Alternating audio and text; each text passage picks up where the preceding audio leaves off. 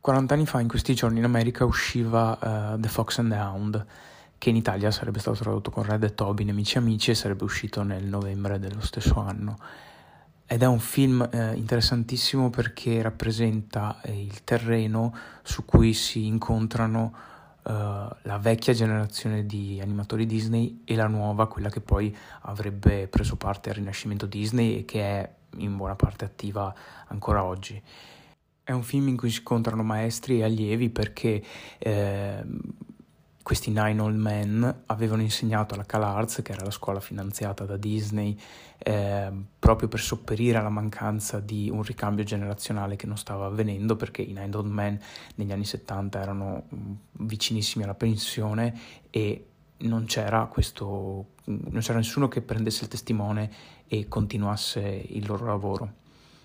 Quindi la CalArts eh, serve proprio a questo, eh, formare animatori eh, nuovi poi, e giovani soprattutto, che poi continuassero il, il lavoro del, dei vecchi. E, e in Idle Man, oltre a supervisionare, insegnano alla scuola, quindi eh, poi scuola e lavoro diventano due ambiti eh, strettamente connessi ed è difficile poi riuscire a separare eh, i due aspetti, soprattutto all'epoca in cui la stragrande maggioranza di quelli che studiavano alla CalArts poi trovavano immediatamente impiego presso la Disney o presso altri studi di animazione. Mentre invece oggi non funziona proprio così, nel senso che ovviamente le richieste per studiare alla scuola sono molto di più e quindi poi eh, non tutti finiscono a fare gli animatori o a lavorare in uno studio di animazione.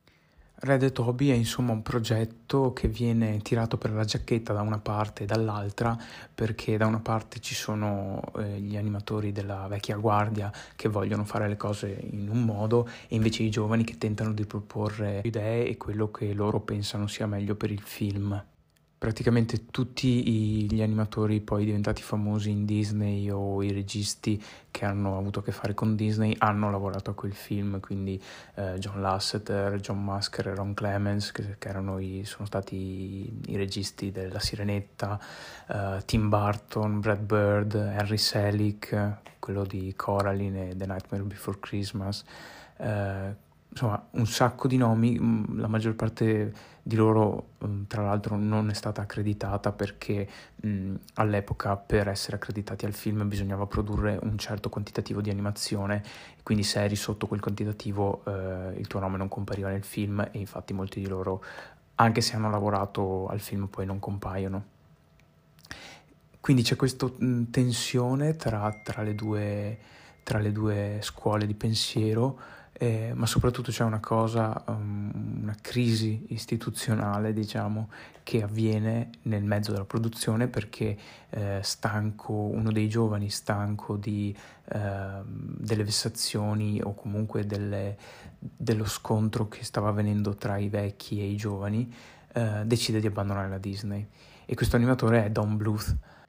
regista che poi avrebbe diretto Five Sbarca in America, La ricerca della Valle Incantata, Anastasia e un sacco di altri film e per un periodo di tempo è stato il principale concorrente dello, dello studio di animazione. Lui se ne va e si porta dietro, grazie anche al carisma, eh, una ventina di animatori eh, che lo seguono per fondare il suo studio. Quindi all'improvviso la produzione si ritrova anche in, in, in mancanza di organico e, e questo non fa che poi peggiorare, allungare ovviamente i tempi di lavorazione, ma anche peggiorare eh, la situazione perché questi 13 sono ovviamente alcuni degli animatori più giovani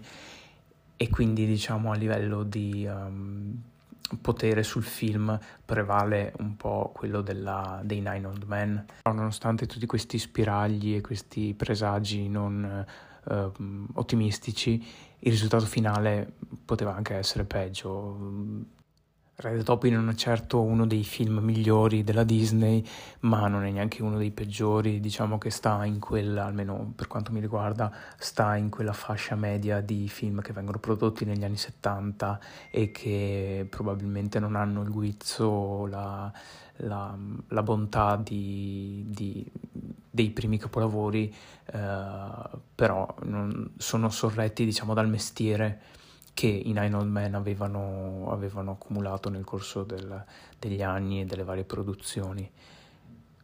A livello storico resta comunque un film molto interessante proprio per questa storia produttiva e questo passaggio eh, cruciale come, tutti, come tutte le crescite, tutte le evoluzioni, tutti i cambiamenti sono sempre molto violenti e, e poco piacevoli magari per chi li vive. Però da lì poi è stato possibile costruire di nuovo attraverso mh, errori e, e, tentativi